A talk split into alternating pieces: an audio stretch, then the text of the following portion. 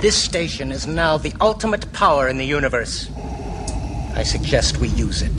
The button pushing stops here. Plug the radio in. Yeah,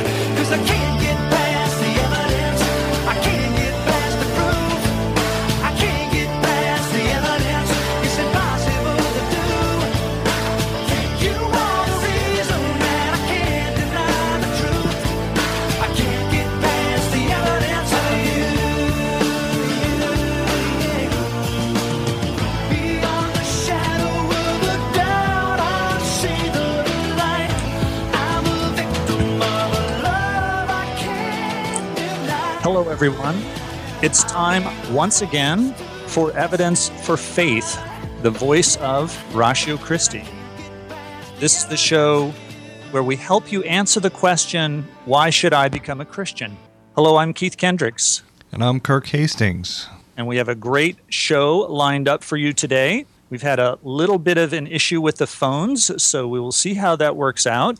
Welcome to live radio. Exactly.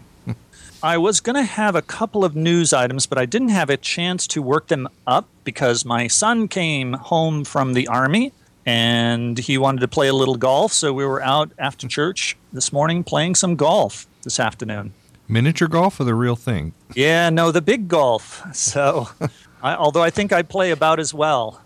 I'm So good at I play miniature golf. Miniature golf on the big on the big course. I just you know use the putter and and go 350 yards. Okay. what do you get about a score of 72 i think is par for 18 holes? That's what i do in about nine holes. Okay. so. Well, just play nine holes then. exactly. There you go. So we played we had time for about 11 holes today. Well we do have a quote and let's see if um, while i'm doing this quote if i can communicate with our engineer and see how we're doing on getting our number two caller lined up He's looking a little confused here.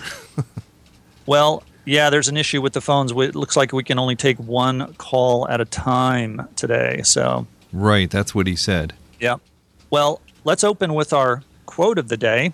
And this is a great one if you think about what atheists have been saying recently about their moral character and how they can be as good as Christians without God.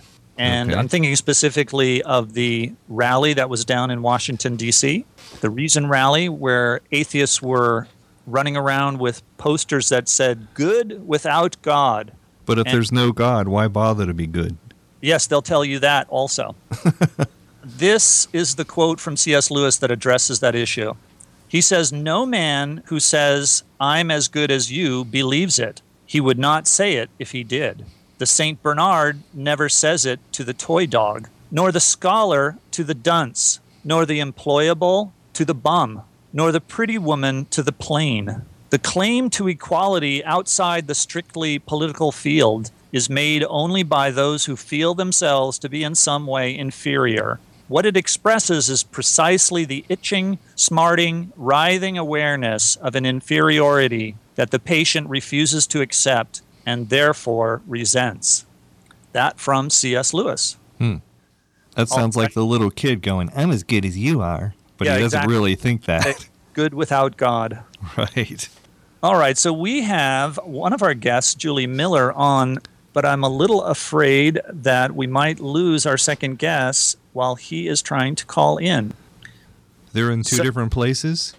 Yes, they're at different places. Okay, because I think he's only got one phone line here, so that's the problem.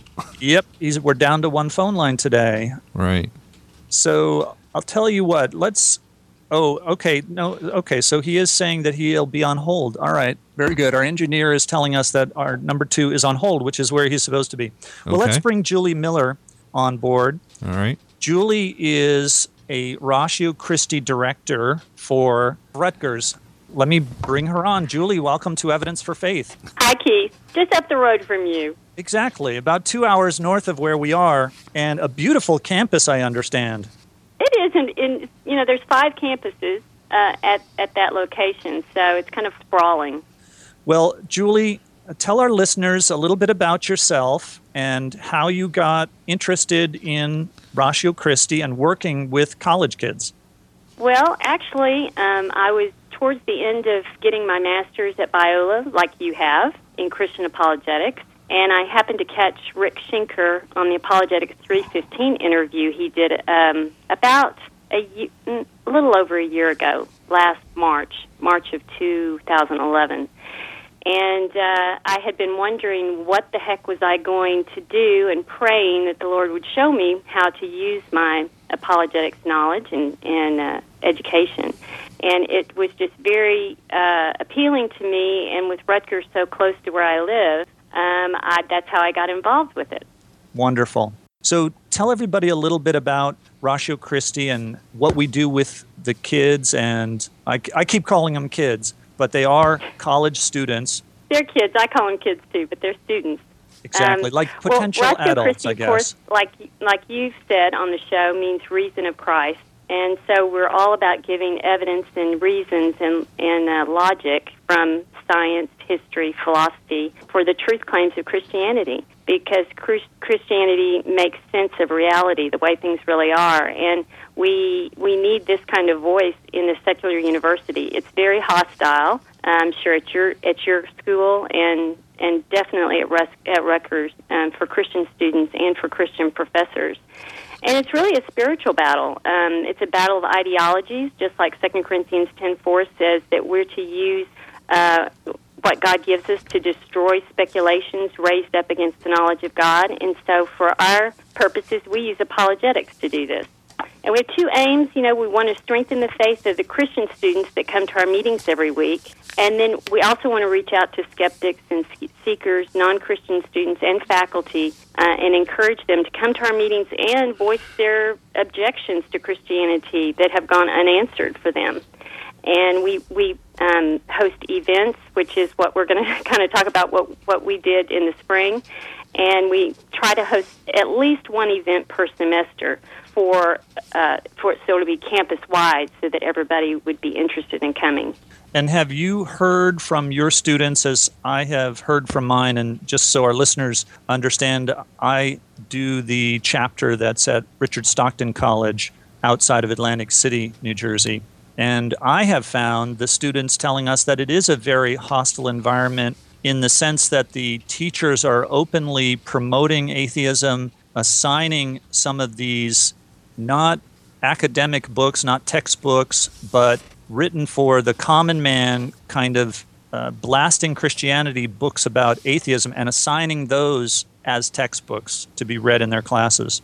Are, are you finding the same thing there? I don't know about the the books they're assigned, but I do know, and it depends on what um, degree they're majoring in. But it, either they're getting a postmodern, you know, worldview um, in in the classroom and from the professors, or they're getting just a strictly naturalistic, materialistic worldview, an atheist worldview from from their pr- professors. So, you know, probably my journalism kids, my history, English are getting a lot of postmodernism. Um, all the sci- biology, science, engineering, they're all getting a naturalistic worldview. So, and, and, and there's a lot of uh, snarkiness towards Christian students in the classroom.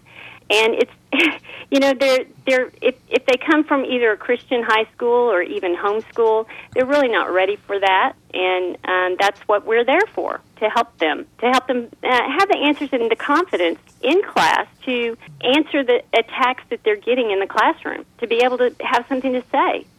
Well, can you give us an example of some of the events you've done, some of the uh, interactions that you've had with students, and um, just exactly what's been going on up at Rutgers? Well, I'll tell you, um, we, we just started, our, our group just started in October of, of the fall semester. And very shortly after, we had an invitation, um, just in, by email, sort of an email blast, that the MSA, the Muslim Student Association, was having an event that uh, kind of like an art event. It was it was Islamic art, and they wanted us to come. Well, um, my office at that time we had like three people coming. I mean, that's how new we were. we had just our officers and me. And so my president, Isaac Woodward, he said, "Well, we got we got to go to this." And I said, "I know. We we we need to go. We need to go introduce ourselves and just reach out to them and make sure they know who we are and that we're interested in um, having a dialogue with them." So we went, and really, there weren't very many people that showed up to this event. It was really just the MSA that was there. And so here we walk in, and uh, we're basically surrounded. We had their full attention for about probably an hour and a half.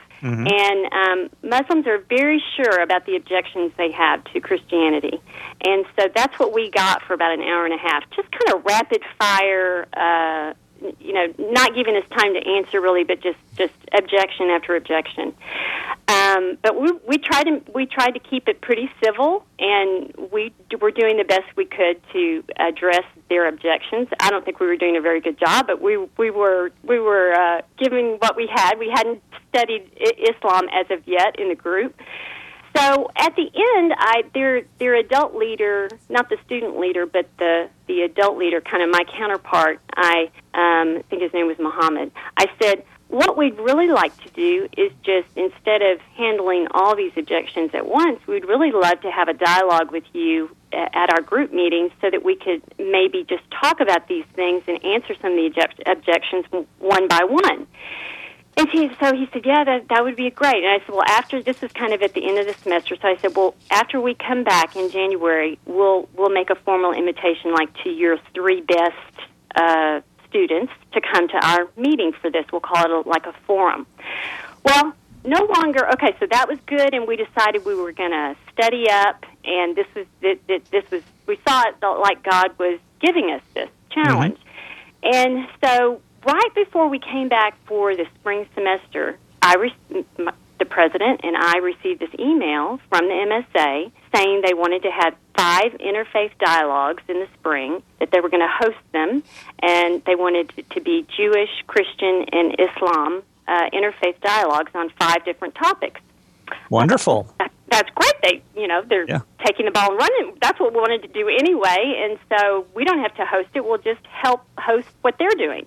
And so we agreed, and um, actually, it was unclear whether they were going to use scholars or students or what kind of form it was. And after, and I kind of needed to know because the very first forum was going to be January 31st, and so we're already middle of January, so I'm a little bit antsy. Finally, they told me they were using scholars, and so I thought, okay, who can I get that knows a lot about Islam to help us? And I knew that David Wood was sort of close by in the Bronx, and so I, he he's so wonderful. I mean, I call I emailed him short notice, and he really wanted to help us. And he and just, he's uh, just so in, we think we have David on hold. So with the phone issue in the past, we've been able to bring two callers on, or even more callers on. But today, it looks like while everybody can be on hold together and hear each other, we can only bring one of you on at a time. So Okay. um, we're praying that David is on hold right now, listening to us. So hang on, David. We'll bring you in in a minute. So, uh, so sorry to interrupt, Julie. Go ahead and, and tell us you thought about David Wood, and he's with uh, Nabil Qureshi uh, in a ministry uh, to, that reaches out to. Muslims. what? He's in a ministry that reaches Muslims. Oh yes, he is very much. Yes, that that he is. He's he's the man, as far right. as I'm concerned. Um, and he was eager to come because the I mean the Muslim population at Rutgers is is huge, and their MSA group. I think their their MSA group on Facebook has a thousand members. Okay, Wow. that gives you kind of a, a, a that gives you a taste for for the amount of the population we have. So um, the very first forum was on the concept of God, and there were I think there was probably about 200 students there, students and, and attendees. And uh, David just did a fabulous job, uh, uh, just awesome because he had the challenge of, of course, explaining the Trinity, the incarnation, the divinity of, of Christ, and how Christ could die on the cross. He had a great analogy for that, and I'll let you ask him about that because I think it's worth mentioning. Um, and during the Q and A, he just had the, which which wasn't always about the concept of God. It had a, a range of issues and all the in the Q and A, and he uh, just answered thoroughly and probably answers that these Muslim students had never heard before. You know, they never heard the, the that answers could be given to their objections. Right. And um, so it, it was quite wonderful. Uh, He knows the Quran, and so he knows Islam, and so he's just able to speak to them on, on that kind of level of someone who is respectful enough to know their religion, to know Islam uh, well, and to have studied it and respect it and respect the Quran. And and he was very um, civil, and so were they. I thought it was a very it it, it wasn't like a debate; it was like a forum, and um, so we thought everything went great, and and I think it went so well for David and his his uh, view of of the concept of God and Christianity that they canceled the next two abruptly. Like even the very the very next week, I got the email from Aisha, who was my contact, uh, who said they they were just going to cancel the next two forums. So, uh, just to say uh, that it was it, the communication with the MSA for for me, and of course, being a woman, I can't. I was in no communication with any any uh, officer that was a guy or a male leader. or Anything was never in communication with me. It was always um, sort of this liaison girl that uh, Muslim girl El- Aisha, who was very sweet, who was always trying to communicate with me. But really, so there was very little communication. All I knew was that they canceled the next two, and they had said they were uh, very disappointed or offended at uh, David's uh, misrepresentation of Islam, which was not right. So they they just voiced that, and then you know as as an objection. And so David said, "Well, find out exactly what they're talking about because that's serious. I need to be able to explain uh, if they're if they're saying I misrepresented Islam." So there were all these emails and questions. Like three different times, I asked them to just let me know specifically what the objection is, so that David has a chance to respond. And never, they never did. So uh, it, it it got worse uh, when we were bringing Nabil Qureshi in for the fourth forum, which was the preservation of the holy text, which is kind of his specialty. And about a week week or two before, when we were doing all of our advertising for that forum, and we had Nabil's name out and picture and everything, about a week before, they pulled out of that one just abruptly. And didn't even tell me personally just went through the channel of our advisor at the school who told us that it was canceled abruptly. Right. so then the last one which we thought we were still having and the, and uh, David was going to do the last forum which was on the accountability and the day of judgment was supposed to be April 16th we were all ready for that one. And a week before that one they fired us and said they got the Catholic Center to represent Christianity for that forum. so There it was, It sounds like David Wood really shook them up.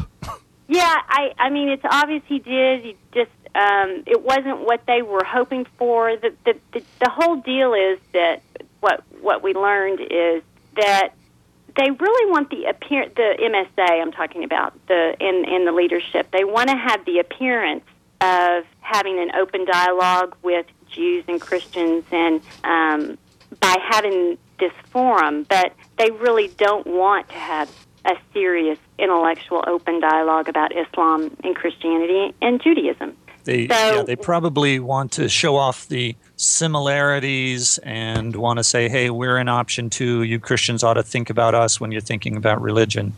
Yeah, it, it's uh, it's a very kind of surface thing that they had going, and and what I hear is that they have had these before, but they just never had invited anyone who was really ready for it. You know, Right. like David, and so. I, that that's why they like the Catholic Center. You know, they gave Sister Ellen they gave her like three days notice to come and talk about you know, and it was it, it that that was more what they were interested in than having a very um, very intellectual, rational dialogue. No, this, So- these people the- from the Catholic uh, organization were they considered scholars or not? Well, they, they, I mean, they, they got Sister Ellen, so that was their scholar. And and and to to be, you know, to be fair, the the Hillel group chose their rabbi on campus, you know, to to do their um, presentation. Now the But the uh, the Islamic group, the the MSA for the last uh, forum got an imam who uh, I forget his name now. He's he's an American, and he was definitely a scholar. He was an imam, so it wasn't just the normal Muslim speaker at the mosque. It was a pretty uh, heavy hitter. So they they definitely, you know, as David tried to explain to me and sort of cheer me up after I thought it was a whole debacle what had happened, it all fell apart. But he said what it is is, you know, they're an authoritarian religion and they have authority over all of these Muslim. You know, if if there's really a thousand Muslim students who are kind of in their MSA. Um, they can't even afford to have them hear the truth about the Quran or the or the real answers to their objections to the Trinity and the Incarnation. Um, it's just too it, it's too risky for them. So Yep. that's Yep. that's why the response the the that's why the abruptness and everything of the response is like if we make their authority if we make the authority of the MSA look bad, you know, um, they can't that can't stand they can't that can't stand. Now, we had an interesting contact with the MSA at Richard Stockton College. The vice president of the MSA came to our one of our meetings and spent about an hour asking questions and talking with him. Wow. And he was a former Christian who had converted to Islam when he was about 14 years old. Uh-huh. And so I asked him some questions and made some observations. I also have read the Quran, so I asked him some questions about some of the things that I had read in the Quran, and we went online and looked up some things. And sure enough, I was right about what I had said. And he wrote me a very nice email the next day thanking me for our conversation and saying that he was reading the Bible again for the first time in many years. And That is awesome. yeah, really well, good. I tell and you then what, I, I, will tell you I what we what we found keep- is that the actual students in the MSA, the, not that the was the leaders, not the adult leaders, but the Leader. students in the MSA, yeah, they And- are still they are not put off by by you know Ratio Christi at all, and it seems to me like our our aim now is to really go instead of doing a function where we've got to go through the leadership of the MSA, the adult leadership of the MSA, um, is just to really concentrate on reaching out to individual Muslims that they have in their classes, that they have in their dorms, that they meet on campus. And Right. we have two resources that David has given us. One is about, uh, you know, is the Quran perfectly preserved? Is, you know, that's the truth claim of, of Islam. It's a brochure about that. And then there's a, sm- a, a little short book. It's not too long, and you may have heard it. It's really great by Keith Small. Holy books have a history, and it goes through the history of the Bible and the Quran and just tells the truth, you know. So we have two resources that we can give out to individual, like you said, I think that the individual Muslims in the MSA are more open to dialogue and continuing discussion um, out of uh, out of the eyes of the of Right. the authority. Well, the experience that I had with this student after trying to stay in touch with him, I ba- he basically didn't respond anymore after that one very nice email. So it sounds like after the first day, he must have spoken up to somebody, and I I'm assuming that they put the kibosh on that. So because he never he never Wow. contacted me again, uh, Well, even though I wrote him several nice I mean, uh, it is- emails it's encouraging not, him to just stay in uh, touch. You cannot re, you can't challenge. You know, uh, it's difficult for us to understand in Christianity because no one is forced. If we reject Christianity, we still can feel like no one's going to kill us. You know, Right. No, no, no one has a price out on our head for rejecting Christianity. So, but it's not the same in Islam. Right. Well, uh, if you are just joining us, you're listening to Evidence for Faith, a ministry of Ratio Christi. I'm Keith Kendricks, And I'm Kirk Hastings. And we're speaking with Julie Miller, the Ratio Christi director at Rutgers, about her efforts to reach out to the Muslim community at Rutgers. Now, Julie, we're going to try to switch over. We're having a little bit of difficulty with the phones today. We're going to try to switch over to David, which means that we won't be able to Okay. keep you on, Julie. We think you're going to be on hold so that we might be able to come back to you if we needed to. Okay. We think you'll be able Very to good. hear the conversation also. So, this is what my engineering is uh, texting me. okay. Good. So, let's try that. Then we're going to try to bring on David Wood. All right, wonderful. have to Julie, it was a phone, my- pleasure having you on Evidence for Faith. Thanks for having me, Keith. Yeah, thanks a lot. Okay. Bye bye. Bye bye. And John, our engineer, is, uh, I'm sure, trying to make the transition now. So let's see if we can bring David Wood back up. He's pushing buttons here. And David, are you there? Yeah, I'm here. Ah, so Oh, it is working. Okay, well, sorry about that, David. No problem. We've got an issue today where we can only bring up one caller at a time. Yeah, I heard. David, uh, welcome to Evidence for Faith. That's good and to be David, can you go ahead and give our listeners an idea about your ministry and your website and all the good work that I've been following now for several years? Well, uh, I I grew up as an atheist, so I've always been more interested in dealing with the uh, objections of, of atheists than with Muslims. But uh, Nabil, for um, for several years, as we discussed Christianity and Islam, was was my best friend, and uh, so I ended up dealing with uh, the objections of Muslims just because my best friend happened to be uh, a Muslim, and uh, you know sometimes I wonder if my best friend had been a, a Mormon or something like that, or a Jehovah's Witness, if I'd be uh, interested in that right now. Right. Um, but Nabil and I discussed Christianity and Islam for several years.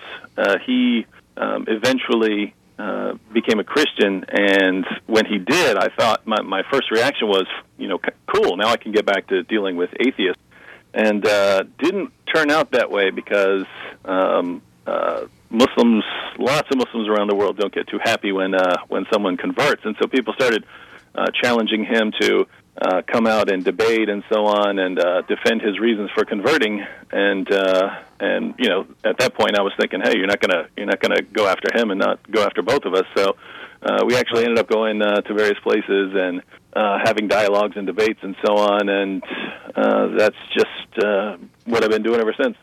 Wonderful. Now, our listeners might remember that Nabil Qureshi was a guest on Evidence for Faith a couple of years ago when he wound up being arrested in the United States of America for presenting the gospel in a very peaceful manner. And David, I guess you were there. Were you the one that was filming that exchange? Yeah, I was actually standing there uh, with a video camera, uh, recording um, recording the questions and answers. And the the group of young Muslims there, who are I'd say you know in the 15 year old ball 15 year old ballpark, um, they were asking great questions. They were asking the the questions that we hear all the time, and we know that Muslims have these questions. And uh, they're the questions we, you know we're there to answer. Those are the kinds of questions we want to uh, we want to respond to. So it's things like, uh, you Christians believe Jesus is God, but you believe Jesus died. So how can you believe how can you believe God died? How can God die? It doesn't make any sense. And if you don't understand Christian theology, that's a that's a perfectly valid question. Um, and asking questions about the New Testament, asking questions about the deity of Christ, and so these are the great questions that we want to uh, we want to answer. And uh, while Nabil is having this perfectly peaceful discussion, uh, police come uh, come up, put us all put us all in handcuffs, and uh, uh, throw us in jail. And so found out that different rules seem to apply in in Dearborn. Yeah, apparently. Well, apparently they've apparently there's this legal ability now for the police to create free speech zones which are far away from wherever the public activity is going on. I know this happened uh, here in Atlantic City where a couple of members of a political group were arrested because they were picketing outside on a public sidewalk, but they were not within the free speech zone that the police had chosen, which was you know 200 yards away from the event in question. And uh, that's a, I I really think that's a terrible attack on the First Amendment uh, rights that we have for free speech. But I that apparently the, is the uh, way things are. Was I there thought the any f- resolution to this? Did was there a lawsuit or any new results about all of this? Uh, yeah, we're actually uh, we're actually suing the city of Dearborn for um, violating our First Amendment rights and a couple of other uh, amendment rights.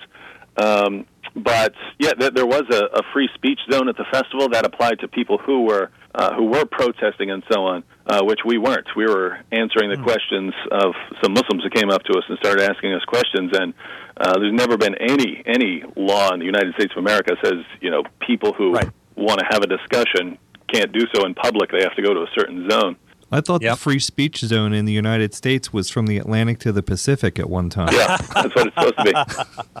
No. Um, And they, they've they've they've already lost. They've already lost uh, several times in court. So they want us to defend. Uh, um, they just made it a rule. The police just announced that they're not going to allow uh, they're not going to allow people to distribute materials on the on the on the public sidewalks in Dearborn near the Arab Festival.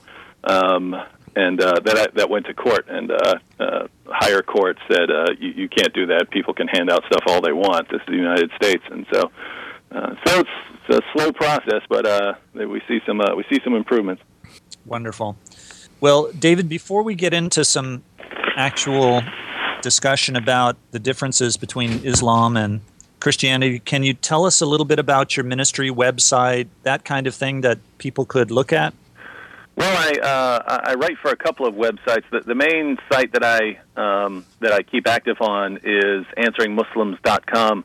It's uh, it's a blog and it, it's kind of a debate site. So Muslims come on there and uh, raise objections, um, and you know we we answer them the best they can. And so uh, uh, answeringmuslims.com is uh, we have lots of videos. We have probably I don't know sixty or seventy um, debates posted there. I've done, I think, a little over 30 uh, public debates with Muslims. So uh, we do those, we post them, and then Christians, Muslims, uh, atheists are, are free to uh, post comments and uh, have a discussion there. Wonderful. Well, if you're just joining us, you're listening to Evidence for Faith, a ministry of Ratio Christi. I'm Keith Kendricks. And I'm Kirk Hastings in the free speech zone. Exactly, of the United States.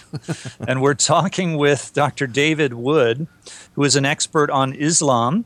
And David, if you could help us walk through some, i- imagine that you're talking to the listenership and they are people who are interested in Christianity, but they're also interested in Islam. They're, they're uh, seeking. What would you say is the something that the that kind of a seeker needs to think about about the differences between Christianity and Islam?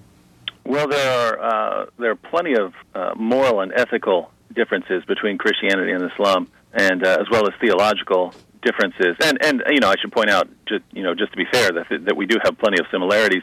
Uh, you know, Christians and Muslims agree that uh, one God uh, created the universe, that this God is uh, perfect, that uh, we even agree uh, on lots of things when it comes to Jesus. So Muslims are uh, pretty much the only people in the world who agree with us that Jesus was born of a virgin. And Muslims believe that Jesus performed all kinds of miracles. They even believe that Jesus uh, was the Messiah.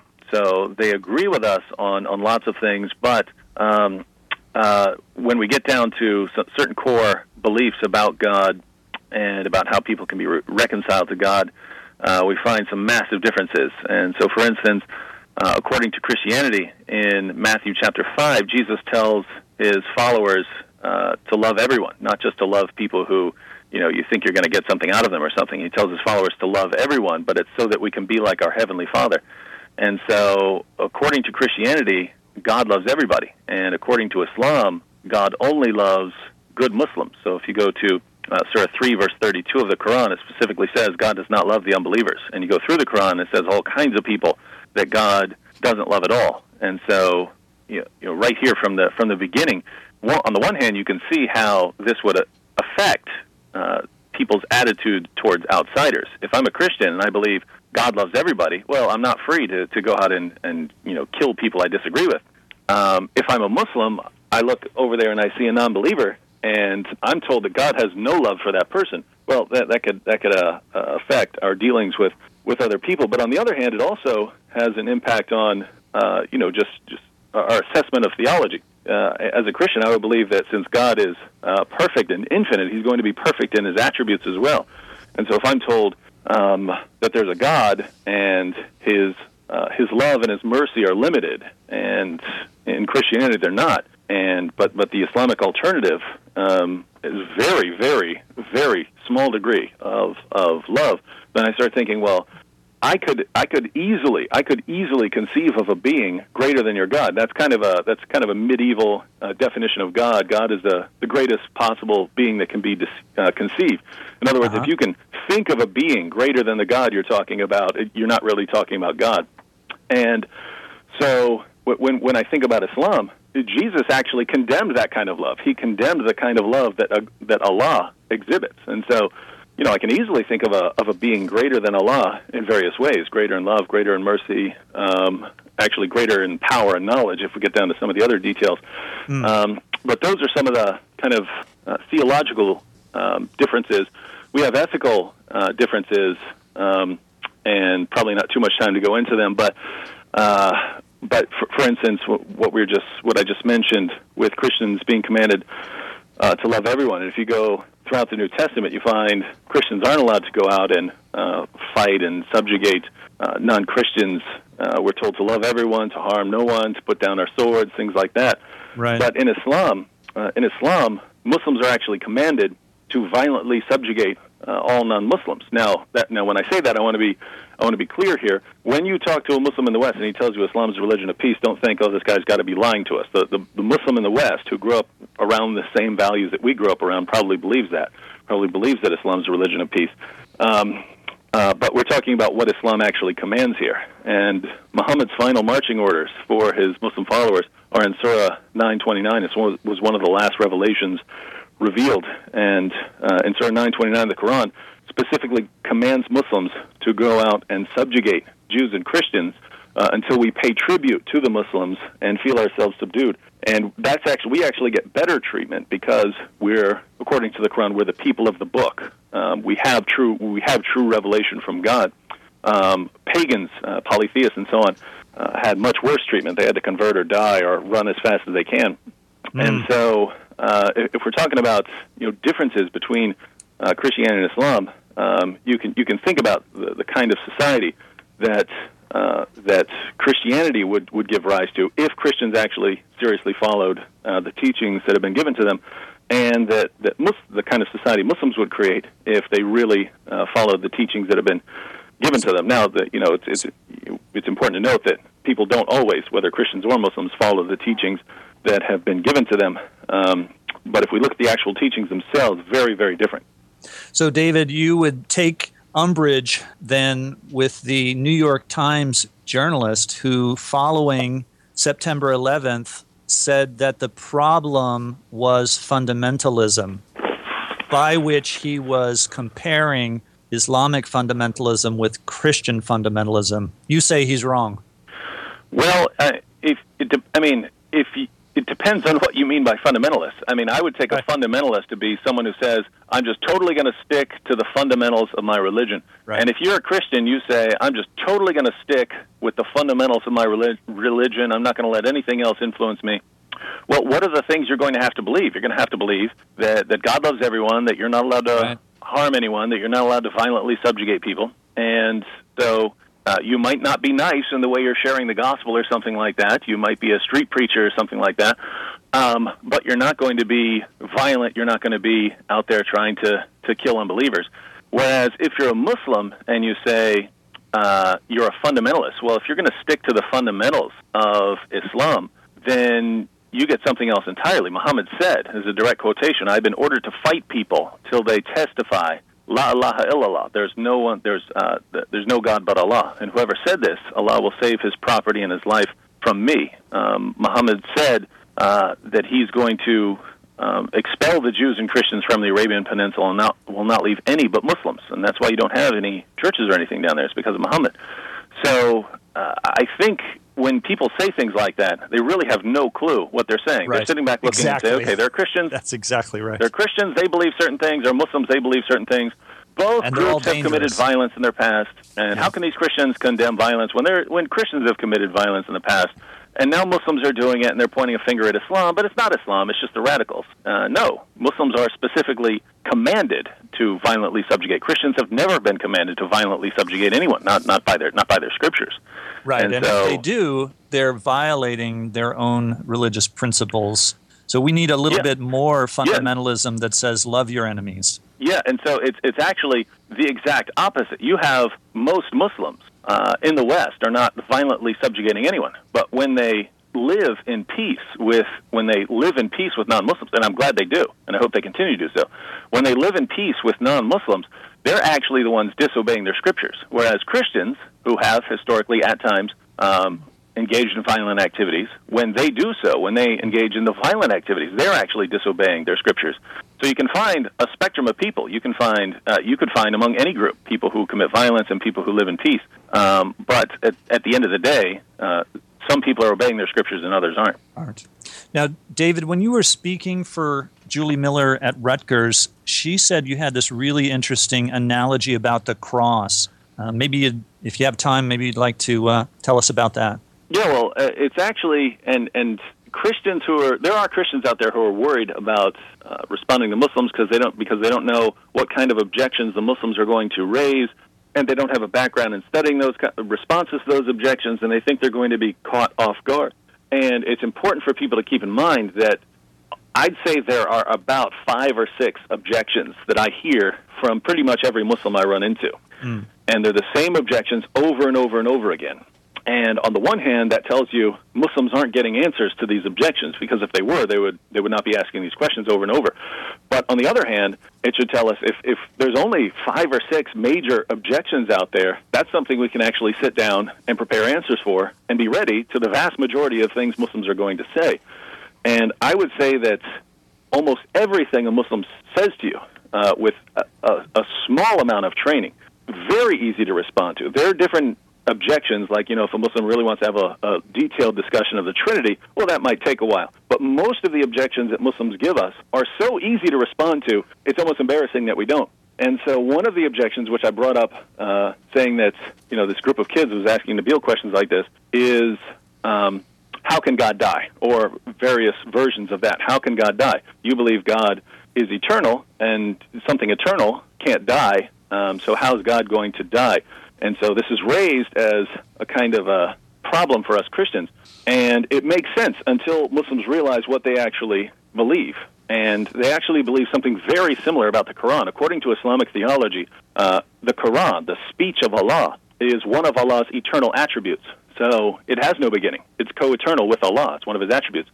So, according to Islamic theology, the Quran is uncreated, it has no beginning, it can't be destroyed, it's eternal.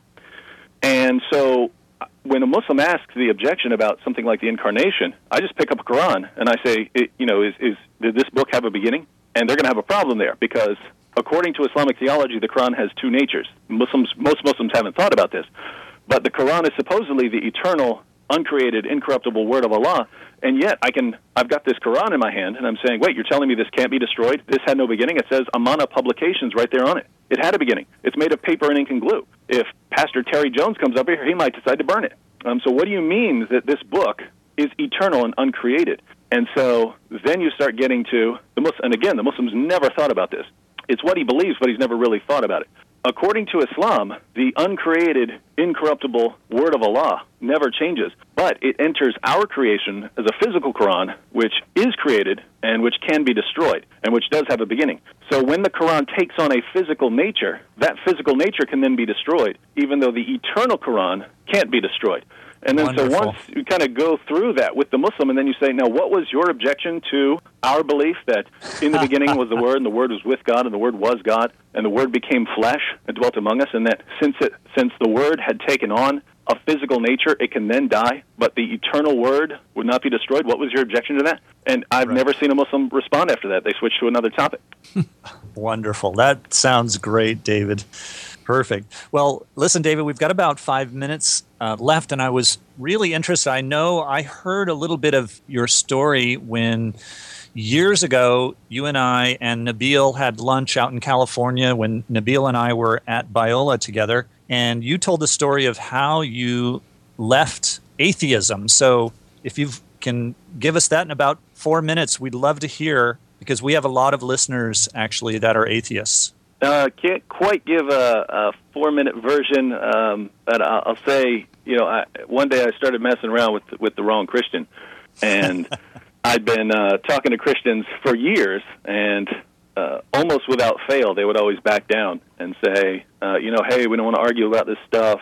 Um, I'll pray for you, you know, things like that. And one day, I walked up to a Christian, and he was reading his Bible, and I said, "Hey, you, you know why you're reading the Bible? You're reading the Bible because you're born in the United States. If you've been born anywhere else, you believe in something else. Because people like you believe whatever you're taught to believe." And all of a sudden, this Christian just took me to school, and and uh, I wasn't used to that. And so, you know, I kept coming back to him because I wanted to, I wanted to kind of, you know, win the argument. and made me so mad. I actually went and started studying more and more to come back and refute this guy. And along the way, I realized just just from my own uh, just from my own studying that that Christianity stands or falls with the resurrection. I hadn't even read First Corinthians yet, but I understood that that everything stands or falls with the resurrection. And then so I kind of went right after the resurrection, and uh, realized after a while that every shred of evidence I have tells me Jesus died by crucifixion, and every evidence, every shred of evidence I have tells me he was alive again uh, after he died by crucifixion, and so it started looking to me like I got a miracle there. And the more I studied, the more I realized the evidence just confirms that uh, that Jesus was raised from the dead. And then after that, uh, you know, I'm thinking, well, if I'm going to listen to anyone tell me about God, I'd listen to this guy. If anyone has God's stamp of approval on him, it's it's this guy. And so I'm going to believe in his message and and see what happens, and uh, never look back after that. Wonderful. Well, so that's very encouraging. Then what you're saying is that if Christians will take the time and bother to study and get some answers for some of these common accusations that are leveled at them by atheists and stand up to them, uh, we might be able to reach some of them after all. Yeah, and uh, I would actually, I would actually say the the objections of atheists are are far more far more uh, sophisticated than the than the objections of Muslims. If you really want to go out there and deal with atheists, you're going to have to uh, do you know do do some studying. I, I'm, you know, and you, you could you could give basic answers and so on with a little bit of study. Um, but there's a there's a difference with Islam in that Christians out there with I'd say 15 hours of uh, of training could uh, would have no problem at all with 99% of the Muslims they'd ever interact with. It's that easy. It's that easy. There- there- There's only a couple of things they can bring up. Okay, so it's just tougher with the atheists. Eh, It's not necessarily tougher, but they have a they have a they seem to have a larger variety. I mean, they have their their stock things like the the you know problem of evil and so on. Um, but because the Muslim agrees with us on certain things that they're not allowed to object to, it kind of narrows down the issues they're allowed to object to. And that's what I did with the Quran example. I just said, actually, my Muslim friend, you're not allowed to object on this. Uh, you're not allowed to raise objections about this. And you can do that with most of the Muslim objections. Show, hey, actually, you haven't thought about this, but if it's a problem for us, it's a problem for you because you have something very similar. And so the the number of objections that Muslims can raise is uh, is minor compared with the atheists who, who can just object to anything. Gotcha. Well, it's David Wood. It's been a pleasure having you on Evidence for Faith. Do you want to just give us quickly your website again? Uh, people want to uh, learn to respond to Islam and to defend uh, the gospel towards Muslim objections, then go to answeringmuslims.com. Wonderful. Thank you, David. We really appreciate it. All right, guys. Well, you've been listening to Evidence for Faith, a ministry of Ratio Christi. Send your comments and questions to email at evidenceforfaith.com. Join us again next week for more reasons to believe, and always remember that the best reason for being a Christian is because it's true.